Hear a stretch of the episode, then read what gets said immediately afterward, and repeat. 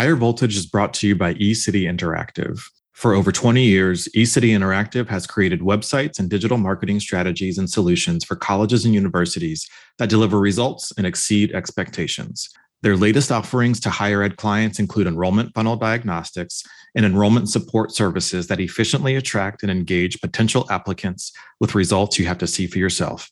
To learn more, visit ecityinteractive.com. Hello, and welcome to Higher Voltage, a podcast about higher education that explores what's working, what's not, and what needs to change in higher ed marketing and administration. I'm your host, Kevin Tyler. Welcome back to Higher Voltage. I'm very excited about today's guest. Hank Green joins us for today's episode about his newest endeavor, Study Hall. Hank Green is the New York Times bestselling author of An Absolutely Remarkable Thing and A Beautifully Foolish Endeavor. He is a science communicator, video creator, and entrepreneur, having founded Complexly, Subbable, VidCon, and DFTBA.com. He's the host of Crash Course and SciShow, and you can find him on YouTube and Twitter, also on TikTok. Welcome to the show. So happy to have you here, Hank. Uh, I'm excited to have this conversation with you. Thanks. I listened to your podcast. I had an excuse to do it. And I often feel like there's not enough people who talk about the complexities and the evolution of higher education, which is just like the most from the like from an insider perspective, not just like like some folks who got uh, angry about something. It seems like it like higher ed like travels around along with some controversy or another, or with student loan conversations or whatever. But like to actually like be in it and talk about it is so much more valuable because otherwise you're just freaking out all the time instead of aware that there are people trying to work on the solutions and and uh, and that there's complexities and there's reasons why these things are hard. That's great.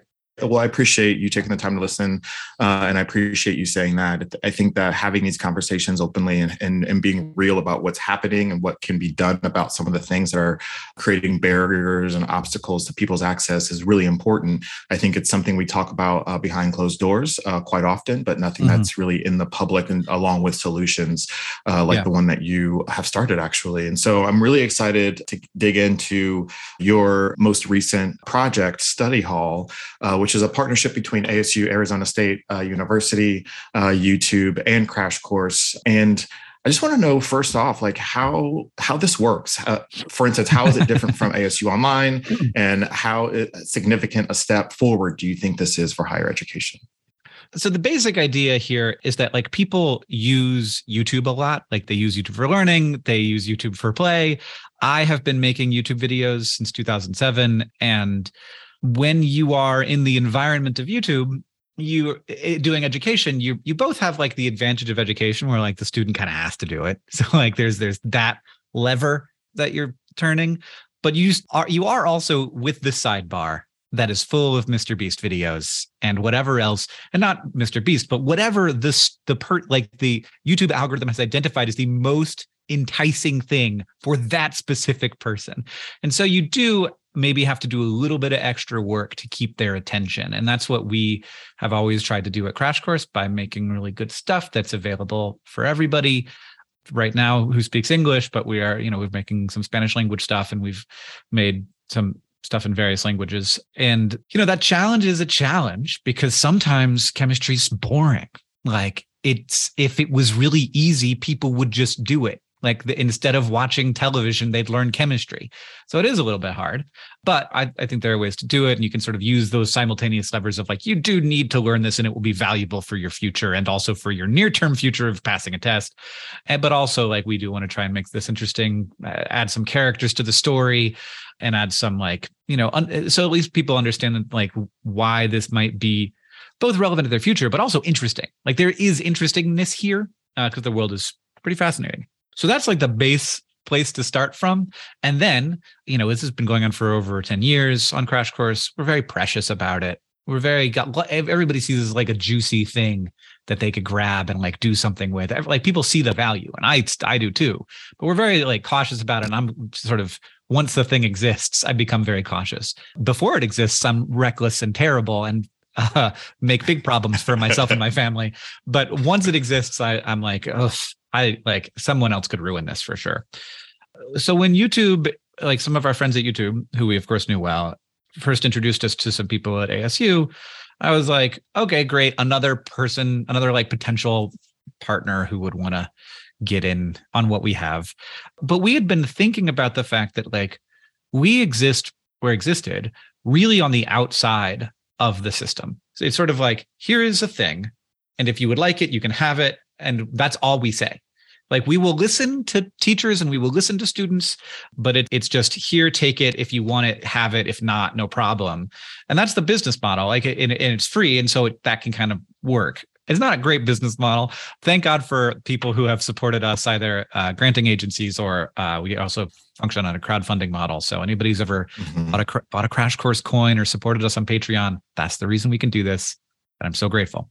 To go from there to actually sort of interfacing directly with the systems of higher education and you know high school which we've also started to think about a little bit.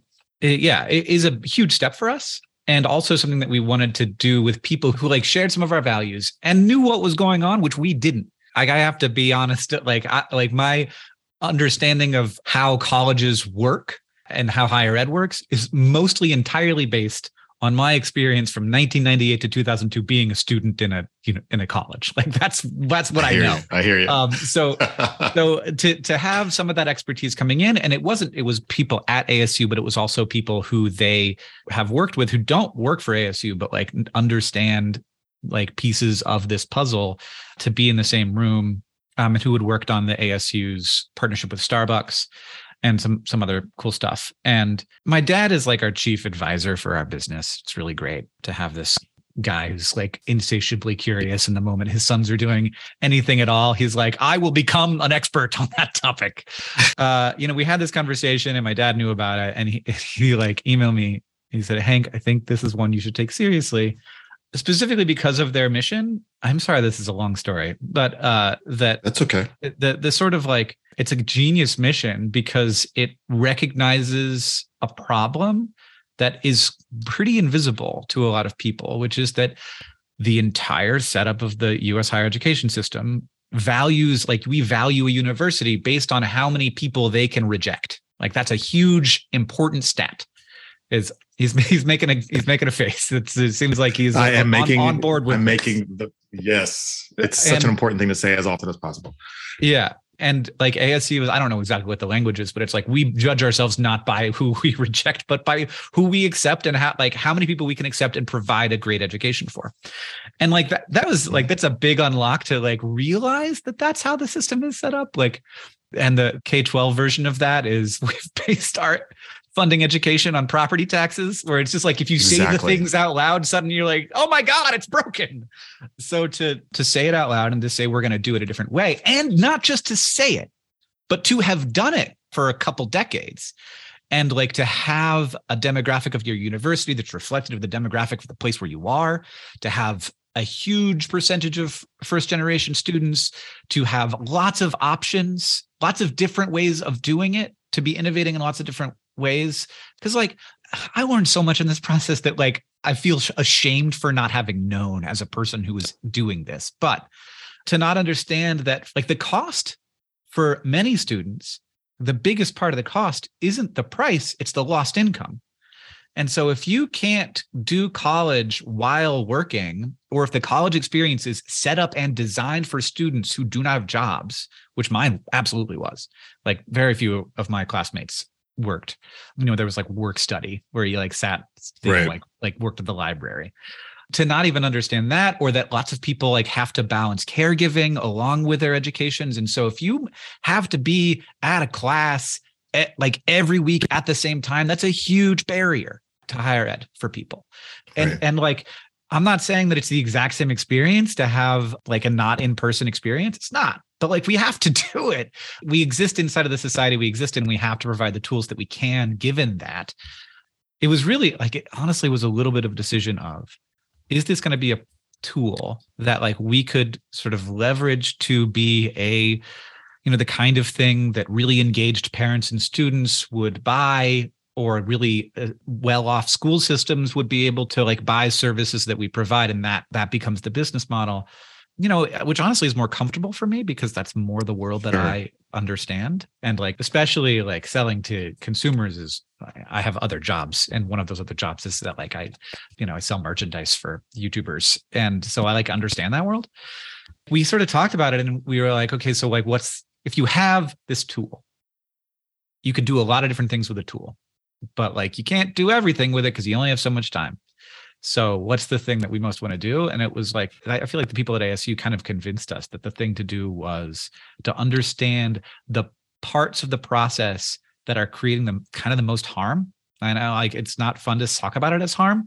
And like it became very clear that the biggest harm that is being done by higher education is people who have loans and no degree, which is a lot mm-hmm. of people a lot it's of like people. it's like over 40 percent of people who have loans aren't going to get a degree their loans tend to be smaller because they didn't finish their education but like they mm-hmm. also don't have the value of the education and like they have some of it but not the thing that our society thinks is the most important part which is the piece of paper right. that says you did it and so we were like okay let's use some tools that ASU has, which you mentioned, like ASU Online, well set up, well understood, effective, and like their earned admission program also, which is like a, for people aren't familiar, it's basically you can, if you complete certain classes and you get certain grades, you are in ASU. You don't like you don't have to apply. And so to use those existing tools and our existing tool of Crash Course and like our ability and expertise in, in making videos that convey information effectively. And youtube's existing tools of youtube uh, and and like a big audience of people who are on the platform. Though that's a tricky thing because it's not like they're, not going to like push a button and make the algorithm like us. You still have to play the game. right. so that to like combine all those things in a way that's very aware of each of the problems that are most standing in the way of more people having access to higher education. Yeah yeah.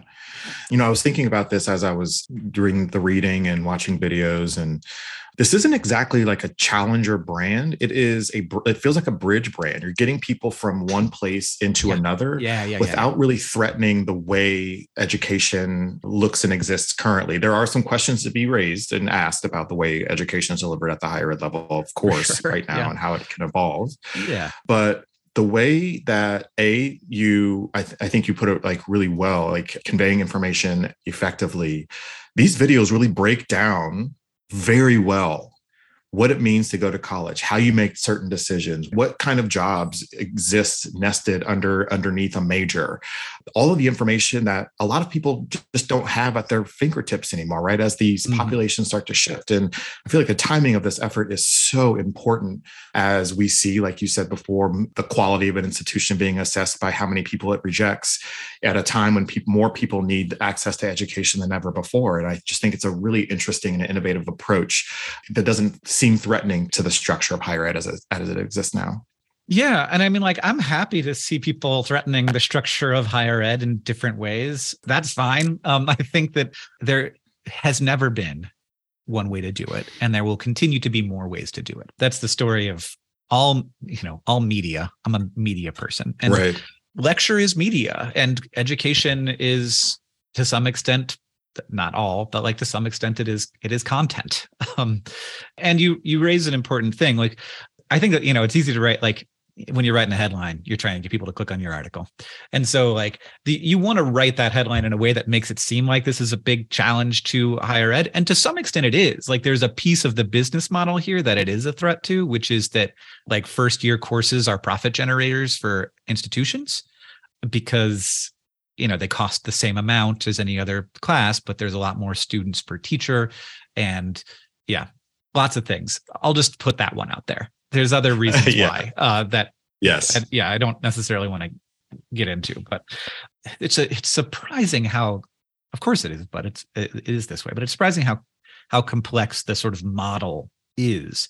Because the the idea really is like let's get you some credits so you don't have to take some classes so that the whole experience is cheaper and also the ramp is more gradual so there's not like a big wall mm-hmm. to go over there's like a an easier thing to climb up you know what we've been doing before we announced this is a lot of what you were just talking about which is creating content for for you know people who are considering higher education to think about it and understand it better because that's something that a lot of people take for granted, especially a lot of people who have been through it because you've been through it and you forget what you don't know. And like identifying those barriers, a big one is that you can make an expensive mistake. And you you like did a whole like you spent a bunch of time and a bunch of money getting something that's not actually going to help you get your degree or you didn't know what sort of program you were in or you went to a school that wasn't the right school or maybe was even like one of Right. those for profit things that aren't great so like to try and provide some information for people so that they will make fewer mistakes because those mistakes can cost quite a bit of money. And also like to really like i think that ev- everybody in the in the higher education industry should look at the number of dollars that have come from students who didn't get degrees and like see that as a crisis and we talk about like this the, the broader student loan crisis but i think that that's the really specific crisis because that's a failure of the institution to some extent. It marketed itself Mhm. as being able to provide a value and it was not able to provide that value. And that's not like a you know itt tech problem. It certainly is worse at some places than others but it's a problem across the entire it, uh, unless it's a very sort of selective institution that has like amazing graduation rates because they're only pulling students who are like the best in the in the world those rates of getting loan dollars from students who you who you said you you can make this happen but you and the student together couldn't make it happen and i think that like that's something to be interfacing with in a very sort of uh, almost somber way like it, it is a failure and Yeah. So like to to be looking at it and to be thinking about solutions i think is kind of everybody's responsibility. Totally, totally. Let's talk about the offer of Study Hall real quick. I, I love the model for lots of different reasons, but anyone, anywhere can watch, first of all, the Fast Facts and the How to College videos, which are completely accessible, free for anyone to watch. They are excellently Thanks. produced and organized uh, chunks of content that are really do a great job of breaking down or demystifying the exploration of college, which I really, really appreciated.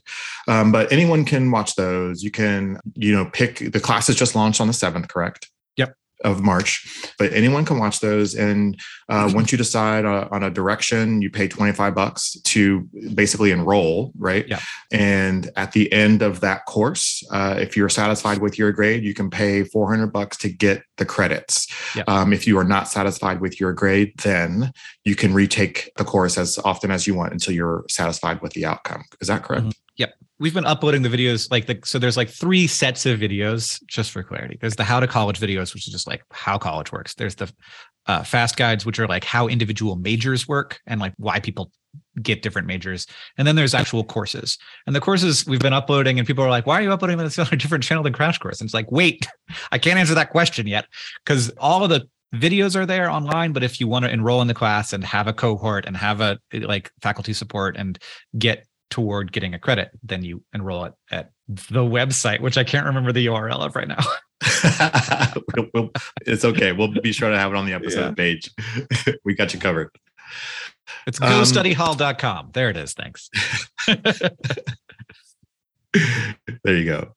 So I'm glad you mentioned the cohorts and the faculty support because I'm I'm really curious around.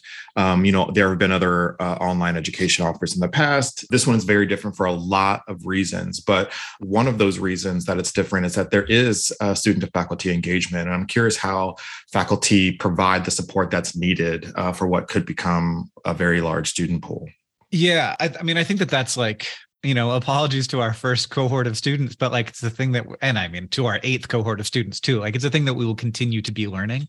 We did have a sort of set number of people in the first cohort, and that now we are filling up an, another one to like it. Yeah. We, we didn't want it to be like, to say like okay we can do this uh, but asu has infrastructure for this which is why you know i'd much rather work with them than try and build something like this myself Right. and their asu online systems work i believe in this way there is a cohort and there is faculty support. And to figure out how to to do ideally two things at once which would be to allow more people into a system like this and also keep the cost going down. And maybe a third thing like to increase the quality. So it's like really?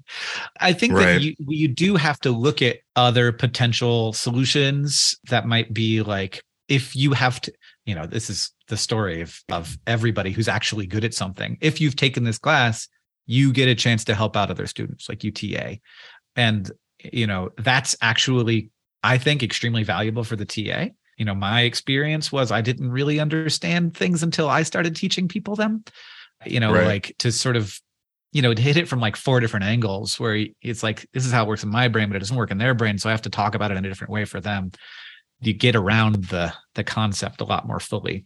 And so like th- there is value to be delivered there, but there might also like, Eh, you know, in terms of a, a TA learning better and learning how to teach some, but there also might be value delivered in in the form of money. Like it, it, may be that there's like a kind of internship model there that's paid but i don't know. Like we have to continue figuring that stuff out when it comes to scaling. And right now i think that we have a number of students in the program. I had the number but i've i've forgotten it um, but it, i was happy with it. It seems like it's enough to be learning. You know there's going to be some software bugs as well and there's going to be some like we're going to understand how much support the students want and need and also the, the support that they're providing for each other in sort of open places which we're also using you know tools that students are already familiar with. I think we're using discord for in, oh, nice. class, classroom cohort conversation which is you know a lot of students a lot of people already have experience with discord and like why build your own thing when there is a tech company that's built a fantastic chat and community building service where you can effortlessly move between voice and text and you can build rooms yep. really easily and you can go to private chat really easily and all this stuff the first four courses that were released a couple of weeks ago are, are called college foundations that includes english comp college math us history and human communication and those are the typically the some of the classes that folks take in their first year i'm curious um, if there are any other data points that you use to determine which content you would offer first, or if there is any, data that you're using to determine which courses come out next. How's that yeah. working?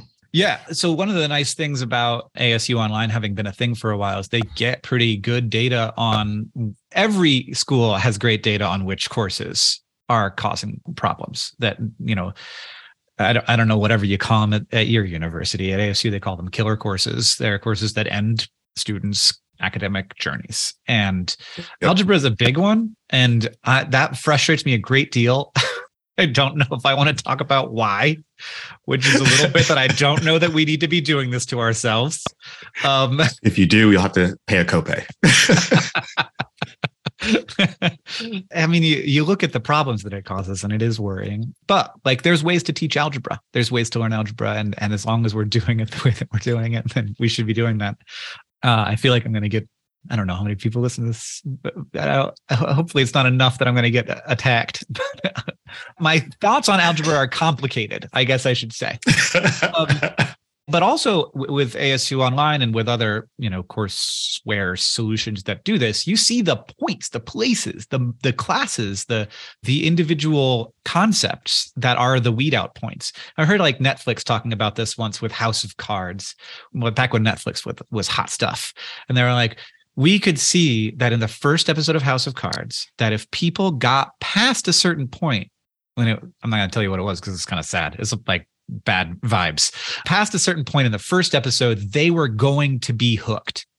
And if they stopped watching at that point in the first episode, then they weren't the right people for this show. Like they had learned right. something about the show right. that was like, that's not for me. I'm going to go watch Family Feud. So like you can see those those drop off points, and they aren't just like this course did it. It's like this point in this course did it. So obviously, yes, we are looking at that. We're looking at that both intra course and you know course mm-hmm. courses individually, and those are the courses we're we're focusing on. And like the real world college math, ugh, it's actually not the kind of uh, the algebra 101 class that you need to pass to for university. It's more designed as a sort of college like a prep to get to that point and be ready for it. The other thing that is very clear is that like student success in America is based on their high school's success at teaching them effectively, and uh, and a lot of students come out not prepared for in the same way. And like, yeah. we're not going to fix that problem fast we should fix that problem as fast as we can but we should also like accept that that's the world that we're in and so we should be providing the ramps up that we can for the students that need it. And frankly, like my son is obsessed with math and it's a little bit worrying because I'm not. And uh and and so I'm I'm taking the real world college math course so that I can be a little bit more along with him on the ride. Listen. Yeah. Yeah. Creating the tools you need for yourself. I get it. I hear you. I appreciate what you said about the ramp up and students leaving high school so often unprepared. And one of the things I always try to tell the institutions I work with is there's a time for, to expect a college ready student, uh, but there's also a time to be a student ready college. And what that might look like is going to be different for yeah. every institution. And I think yeah. the sooner that we get to a more student centered kind of approach to some of these things, that as you have in the way that you're communicating the way college works and the fast facts and the other ways that you're uh, injecting some modernization in the uh, college going process, I think that will help kind of reframe what institutions need to be for the people they need to be for, for mm-hmm. the people they, they exist for. Yeah. I know that you just launched, but are there any compelling data points that you've already discovered since the launch on a couple of weeks ago? I uh, I don't I don't think it's early enough to have teased it out, or if we have yeah. to tease stuff out, it's kind of too early yeah. to say, talk yeah. about. It. But yeah. yeah, I hear you. So Arizona State has uh, a history of innovation when it comes to how it delivers education and to whom. You mentioned the Starbucks model before, uh, what you're doing with them now. The study hall does that does the model depend solely on ASU, or could this scale to include other institutional partners who think about education the way ASU does? Yeah, I mean, I certainly don't think that the the model is limited to any individual institution. My greatest hope is that somebody uh, is that like we do this, we do it well, somebody sees it, and their institution does it better, and like solves the problems in different ways, or or like uses like some of the ways we're doing it, and and like puts their own tools to work, and that that keeps happening because there isn't a way to do this. You know, like we are also aware that like individual institutions are very different from each other. So i think right. that there there isn't one way and pretty much every institution not maybe not like a small liberal arts college or something but like every institution is trying to figure out ways to increase student success. Like it's not these people that can get into this business to make a bunch of money and and get rich. Like everybody wants to see students succeed. Everybody right. in the higher ed business. There's no doubt about that. And so everybody's trying to think about different solutions to this problem. And like the more things get out there and students can kind of decide what they're liking and and you know institutions can see what's leading to success.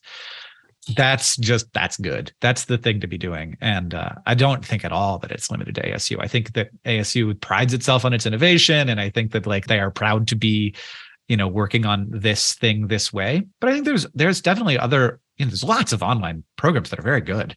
Oh totally you know, and, and they, they don't like start with a youtube video but and i also think that there's like there's a lot of stuff that's hard or impossible online. Like you can't have a fume hood in your house, you know? Uh, so you, are not going to be doing chemistry uh, in the same way, at least. And, you know, ASU has also figured out like, I, I love this solution. People wouldn't accept their chemistry credits because they didn't have a lab component. And so they're like, here's what we'll do. All these students are roughly nearby ish. We'll give them a two week lab. It's two weeks straight that they are in lab. And I like, honestly, I think that might be better than the way I did lab, where I was in there like two hours once every two weeks. And right. also, like, it provides one of the things that is really hard to get and that we're just trying to figure out. And like, maybe we'll never get, which is providing some of the same, you know, connection with other people. If you're in a two week lab with the same 20 people, like you're going to come out with some friends because you're going through it you know it's it's mm-hmm. intense and you're in there like it's not like two hours either it's like you know six hours a day or something it's like three hours with a break in the middle or something like that and wow. and so like you yeah you come out like socialized with like you know a bunch of people that you can it's like going to summer camp almost and i think that like that's a really cool value but it's cheaper to do it that way. Right. So i think that there's all of these like different ways of doing it and and sometimes we get, can get stuck on but we're not providing the exact same value that we are with a certain model. And it's like, we're not. And like maybe there are some things that you can't do, but maybe there are some things that that are better. And also like we got to do some creative problem solving here. Like it, Right. we can't, we kind of can't watch the cost of higher education get more expensive every year faster than inflation forever Exactly. Without eventually reaching a point where the whole thing breaks. Like there The is a thing. time at which more than 50% of students are spending more money than they are getting value. And like, Mhm. I don't know when that point is, but every year that it, it increases, like that cost increases faster than inflation, increases the percentage of students for whom that is true. That's just math truth. And we got to do something. Because otherwise, the only students for whom college will be valuable are the ones that don't have to take out loans. Exactly. Exactly. And I think that the realities that you are not afraid of talking about in the videos, the setup videos, the how to college and the fast facts specifically around mental health and how that is a factor to consider um, Yeah, yeah. about you might choose the wrong major. And, you know, for the anthropology video, for instance, there's a point at which the host is saying, there are a lot of transferable skills to a lot of other majors. If you find at some point that this is not the major for you, these are real things that people might not be considering as they're they're choosing a college that they they don't know to think about these kinds of Yeah. things. And the way you've laid all of that out, I feel like it's such an important moment for higher education innovation because I the language we use to market the things that institutions do are foreign to a lot of people, especially a lot of people coming into the classes uh, from these more diverse audiences and uh, and pools. So I'm really, really grateful that you are attempting to do something that will make a difference in the way that this is happening because it's just so exclusive feeling right now that it doesn't feel like it's for everyone, uh, which is you know the way it was built. However, Yeah, I mean, it's never been it's never been for everyone, but it's Right. for more people now than it used to be. Like everything's an arrow, man. There's no destinations in this life. Um, Yeah. I'm curious. I only have a couple more questions. I want to be super respectful of your time. You mentioned earlier that there were a couple of moments that you learned something about higher ed that you weren't previously aware of by building this. I'm curious Yeah. what some of those things were, just out of curiosity. Um, the one that floored me the most is the percentage of people with loans who have been out of school for more than six years and aren't going to get a degree. The percentage of students, I think that it's now more than 50% of students are what we call non-traditional. So most people are the, the majority is now the majority or whatever. And you know, when we say college, what we hear is an 18 or 19 year old beginning to and, and at 22 they will be done that is the minority of cases now and Exactly. so that's like completely reshapes because like do i want to be creating a tool that is just for the people who do it the way that is le- less common or not. Right. also like do those people need that? Because like they are so i went to a like a 2000 person liberal arts school in, in st petersburg florida eckerd college. Great. Okay. wonderful. If you can do it do it. Absolutely. Get educated with the manatees. Like, but it's like not available for everybody. And it's not now it costs three times more than it did then. So i think that those students are fairly well supported. Mhm. and to be looking at the students who are not as well supported. I don't know the statistic offhand, but the number of students who struggle with having enough food. You know, we need to be aware of that, that like these are sacrifices that people are making to get educated and for their futures and for the futures of their family. The number of students who are primary caregivers, either to a uh, sibling or a child or a parent and or a grandparent or you know like some non-familiar relation like is huge it's Right. huge and so Right. like you you have to be you have to be thinking about all of these people at the same time Exactly. Do you have enrollment goals and how are you marketing this currently? um i think that we do you'll find you'll find the parts that i am uh, more engaged in by asking these questions what there definitely are is sort of like sort of five year plan there's like data points along the way Sure. And uh, we haven't had like the first check in about that, in part because like the initial numbers were very on target for what we were hoping for. oh, great. Um, and in terms of marketing, you know, we are kind of imagining YouTube as the beginning of the funnel here. I didn't know how much press to expect out of the first go, but that it was big. I think that it was to some extent, and like if you're in the industry, you, you might be a little bit like, yeah, you know, it was big because it sounds it's got a it's got a sound to it that press likes, you know? It's like everything's changing. College, college credit on YouTube? Yeah, what? exactly. Yeah. Yeah.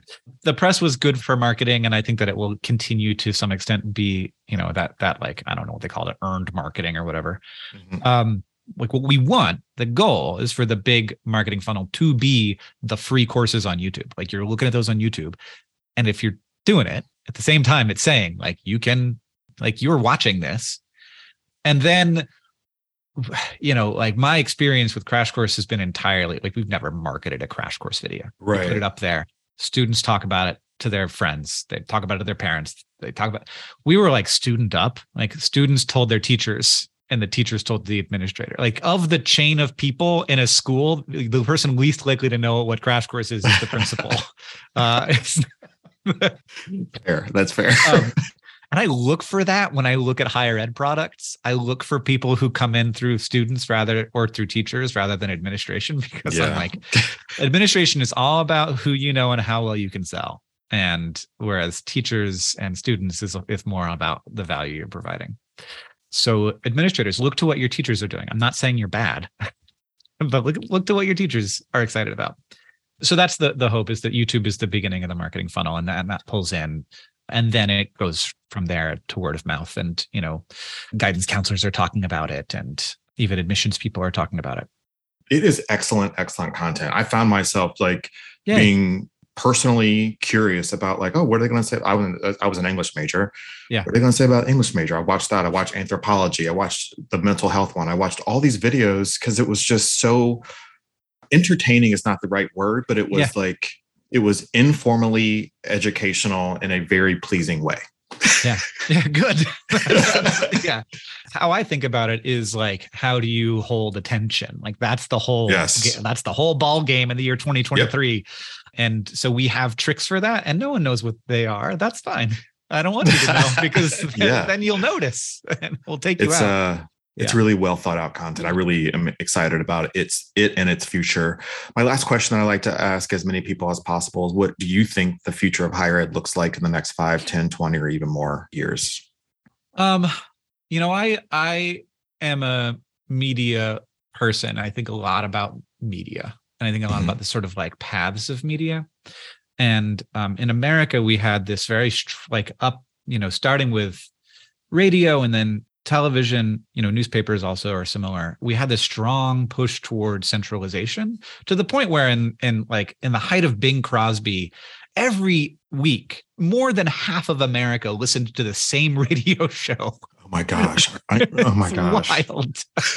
um, and we had network where there was like three channels and like that was extremely centralized movies were extremely centralized there were a few studios that controlled it very tightly and since then the story has been fragmentation it's fragmentation of everything of Yep. of print of radio or audio i should say of video and that's actually kind of more reflective of how it used to be which was like there was a theater in every town and people would perform at it. There were traveling groups of entertainers and they would show up in your town and vaudeville would happen, you know? Right. And so like what I see out of like the future of higher education is informed by that, which is that we got to get rid of the idea that there's one thing. Like higher education is the right phrase. It's not university, it's not college, it's like all the sort of, you know, technical school, uh, like community college, all these things eventually they will kind of maybe become like they won't mean much because there will be so many different ways of doing it. And I think that that's desperately needed. But I also think that it's like one thing I know is that my like small liberal arts school that costs $60,000 a year and is like, and you can look out of your balcony and your dorm room and see dolphins and roseate spoonbills, like that's gonna be fine.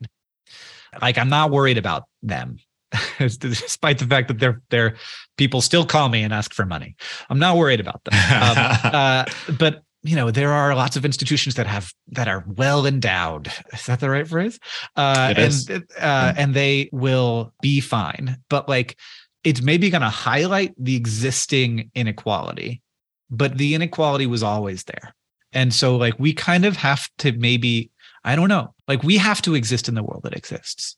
And so we have to figure out the different styles of education that best serve different groups of people who have different high school experiences, who have different resources.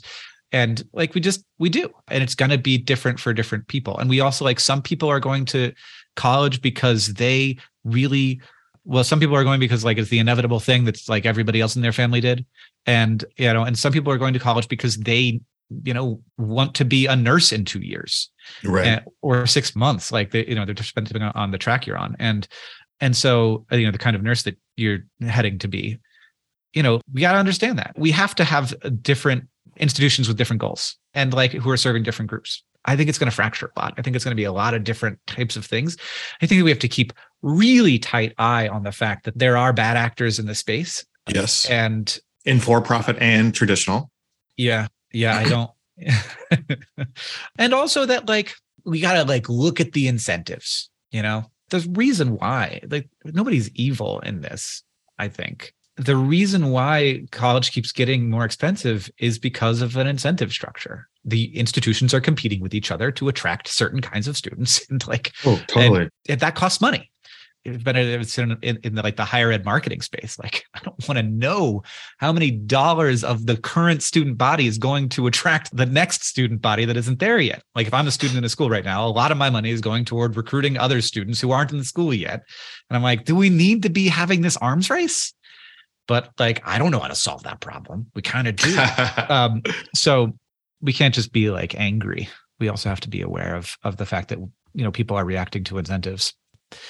But yeah my biggest prediction is there will continue to be more and more models and more and more different ways of doing it. I think we should be excited by that not threatened by it. Man i think so too and i and i think that as these new models kind of pop up as existing institutions can find ways to partner, interact, engage with these new models to provide a more comprehensive, more full, more diverse approach to delivering education, why is that bad? Right like that's that's a good thing to have a lot of different kinds of models that work for yeah. uh, the different people who will be searching for a higher education yeah i'm a huge advocate for liberal arts education and so like i can feel like no it's bad like we need people to take both that anatomy course that they need for the degree and a religious studies course so that they can understand that like the world is big and complex and like we got to head out into this world more informed. I'd also love for every person to be able to study abroad in Paris, you know, and like there's certain things that are and aren't possible. And like, I'm not saying that those are the two things. And like, I sure. really do want there to be ways to provide well rounded education and not just imagine higher ed as job training. I think that's important. But if you keep making it more expensive every year, people are going to start to look at it in a very sort of brutal way. And they're going to say that religious studies course is not going to help me get a job right. doing computer programming. Like that's just the situation. And and like liberal arts is suffering from this right now. Maybe that's the first sort of that's like the giant canary in this coal mine is that um there's a great I don't know if it was the New York Magazine or the New Yorker, I can't remember, but it was a very long and good article about sort of the demise of the English degree. And yeah. um, is that the kind of first canary in the coal mine increasing the cost forever until it's like what's the value to me man? Right. What are you right. like like if it's going to cost that much what are you going to give me for it?